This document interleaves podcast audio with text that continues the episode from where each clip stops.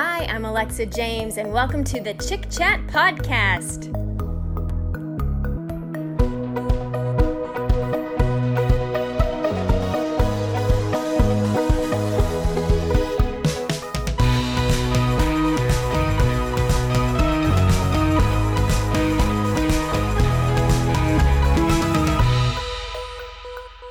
Hi, ladies. Welcome to the Chik Chat Podcast. If you checked out our previous episode, you heard me chatting with my friend Dr. P, Heidi Petak, and she is a communications expert. And I'm super excited for you to be able to hear from her today. She's going to share some communication tips that are going to help transform your life and I want to give you a heads up too that you're going to be seeing her in some upcoming videos also on the Chik Chat blog.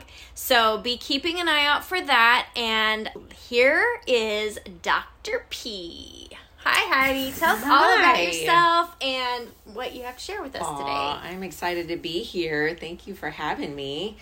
Yeah, I so I'm a communication strategist and that means that I like to to partner with people to help them figure out how to communicate in more healthy ways with the people around them because the unhealthy communication strategies that we all use actually end up sabotaging what we really want. And what we honestly want, all of us, is connection. We want connection with our family. We want connection with our friends. We want connection with the people around us, and um, we can end up ha- sabotaging it without even knowing it because of things that are going on with us, like triggers and fears and all kinds of different things. So, I thought that we could talk about what strategies might be helpful with communicating with your parents. What do you think about that? I love it. I can't wait to hear what you have to say. So I'm sure none of us ever need help with working with our parents. So I mean, I'll just be super honest and say that I, uh, over the years, and especially, you know, I'm thinking back to when I was a teenager and a young adult, that those were some tough years in figuring out how to communicate with my parents. And I really struggled with it a lot. So I wanted to figure out like how can I stay grounded and rooted and trust based even when maybe the people around me are not, even when somebody might be passive aggressive, like your mom or your dad might be passive aggressive with you, or they might be aggressive with you, or they might be super passive and not actually tell you what they're thinking or feeling until they snap at you. And so, a couple different things that I've been thinking of in preparation for this episode is um, is one in particular is to be really careful about asking loaded questions. Now, we can't control the way other people communicate around us. You can't control the way your parents communicate with you, but you can control the way you communicate with them. So, a loaded question is like, why did you just do that? If we say something like that, usually a loaded question starts with the word why. We are instigating defensiveness in the other person, and they are going to defend themselves by coming back with something else. So try to figure out if you really want to ask something, how can you ask it in a way that is a curious question and not a loaded question. So if I say, Why did you just do that? Then that is a loaded question. But if I turn it around and ask it as a curious question, you could say, Hey, I'm curious. I just noticed that you put that away in that spot. What um, can think? Can you help me understand what your reason was behind it? And then you're asking it as a curious question. It definitely takes more energy and it takes more time to formulate a curious question, but it it honestly helps to um, foster trust between you and your mom or your dad, and it keeps some of those conversations from spiraling out of control. And I will say that a number of years ago, I was on the phone with my dad, and in my head, I wanted to say, why did you we were talking about something that happened in the past and i wanted to say why did you do that like or why didn't you do that and i realized in the moment that that's the way i wanted to ask the question and i know that that doesn't result in a good place in my relationship with him so i stopped myself and i said hey so i'm curious can you help me understand back when that happened, what were some of the things that were going through your mind that made you make that decision that you made? And we had the best conversation. And I took a conversation that was starting to spiral, and I could hear it in his voice that he suddenly had to like think about his answer and he had to think about what that was like back when he made that decision. And it was really cool because actually, so there's like brain chemistry with this. And the brain chemistry is that when you ask a curious question, you are um, you're like tapping on somebody's prefrontal cortex. That's the front part of your brain that has to process things. You can't just respond from this triggered i need to survive place that's called your amygdala or your fear center or your limbic system which is like your survival system and if you ask a loaded question, you are instigating that survival system, which is why you're going to get that kind of reaction from people. But if you ask a curious question of your parents, then you're going to instigate that prefrontal cortex that will help them actually process and answer you in hopefully not an elevated way, but answer you in a logical way because they've had to process it and think about it. So that's a really big one. That is really helpful and interesting. That is a super big strategy, communication strategy that's helped me a lot in my relationship with my parents. So make sure you ask a curious question okay. and not a loaded not question. A loaded that's question. the first one. I love it.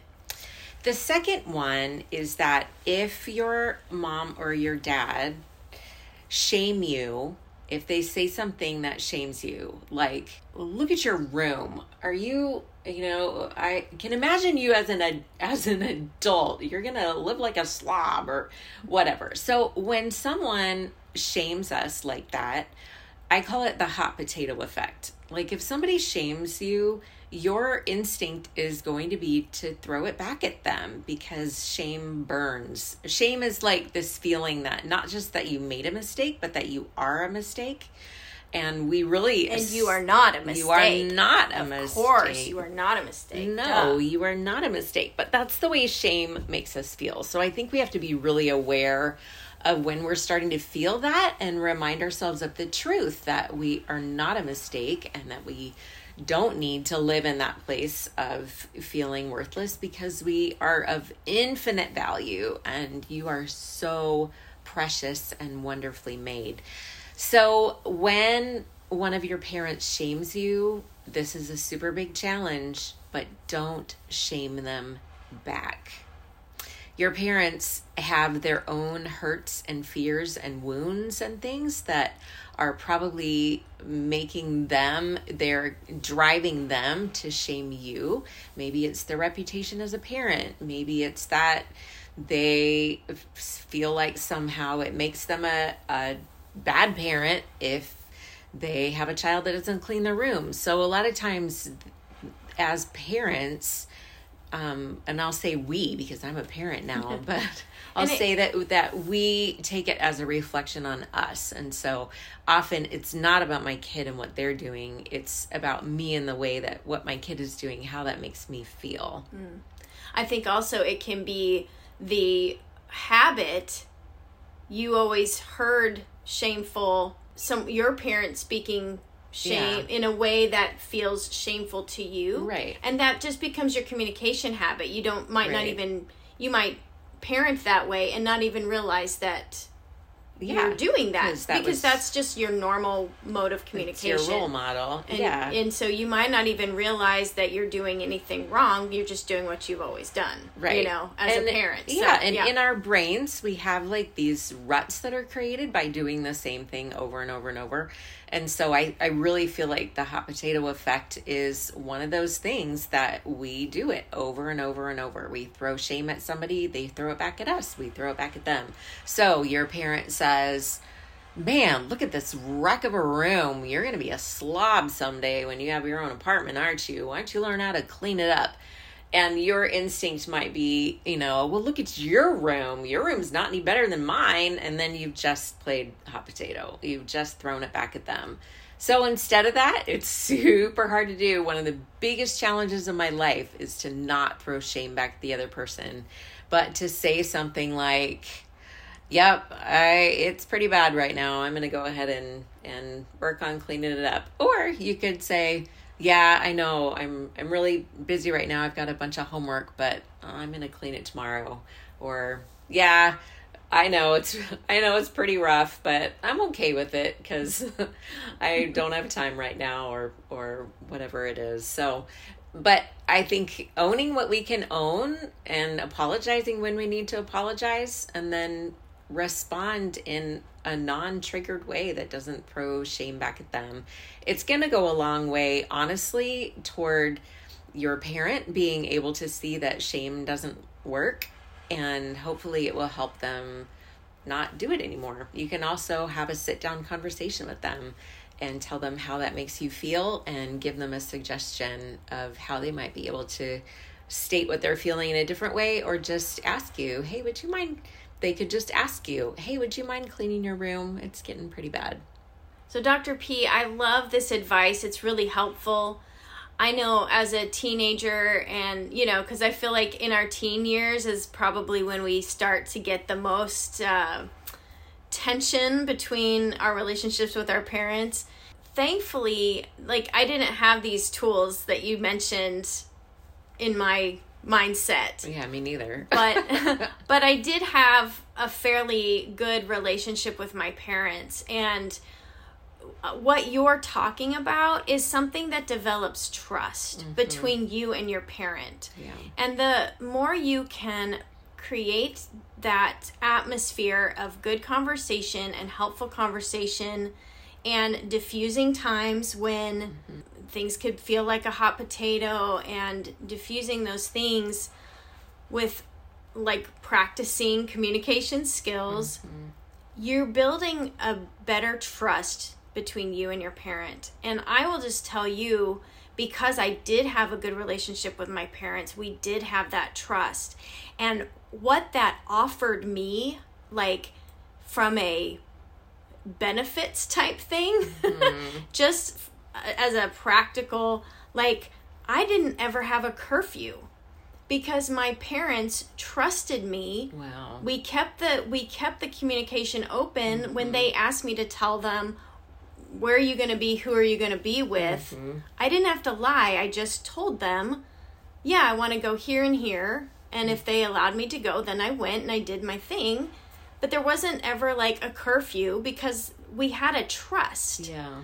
And that trust is so valuable. And so um, uh, things like that or i never had to sneak out. You know i would go to school my friends were talking about yeah i snuck out last night and whatever. And i was like i just tell my parents where i want to go and then i just go. Like you know it, it because we had that trust and so these communication skills that you're talking about are going to benefit your life in not only your home atmosphere, but also them trusting you to become more independent, to start to do the things that you might be wanting to do, and starting to spread your wings a little more.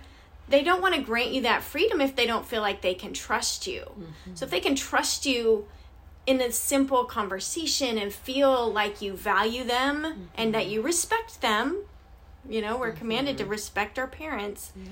And so this is a way to respect them is to practice communi- you know, communicating well with them and developing that trust and it's gonna benefit you in the end you know right. like you might just feel like i have to do this for my mom but at the end of the day like the benefits that you will also reap from it yeah. if you have to like look at it from a selfish perspective in that mm-hmm. sense like it's worth it Well, and honestly, it's gonna benefit you the, you the rest of your life Right. because You're you're, always going to have people in your life that might be difficult to communicate with, and Mm-hmm. if you are if you can work at on that um, the in your home in those pivotal relationships those like core relationships with your parents and learn those communication skills there then you never know how often you're going to get to use those same communication skills in other relationships or with an employer or with a teacher or with other people in authority too Absolutely. Well, thank you so much. This You're is so so helpful. We're gonna have to listen to this over and over and over again, so we can just can really hone in and nail those concepts and start living them out. You're feel feel free to visit me at right. speakeagle.com We'll put her Instagram links and her website in our show notes so you can make sure to access that and check her out and start following her. You're going to love following her and keeping in touch and having great communication just to open up wide doors for you moving forward. Thanks for joining us today. Make sure to follow us on Instagram at Chik Chat, that's C H I K C H A T, and on Facebook at C H I K C H A T. And our blog is chikchat.com forward slash blog. That's C H I K C H A T dot com forward slash blog. We'll see you there.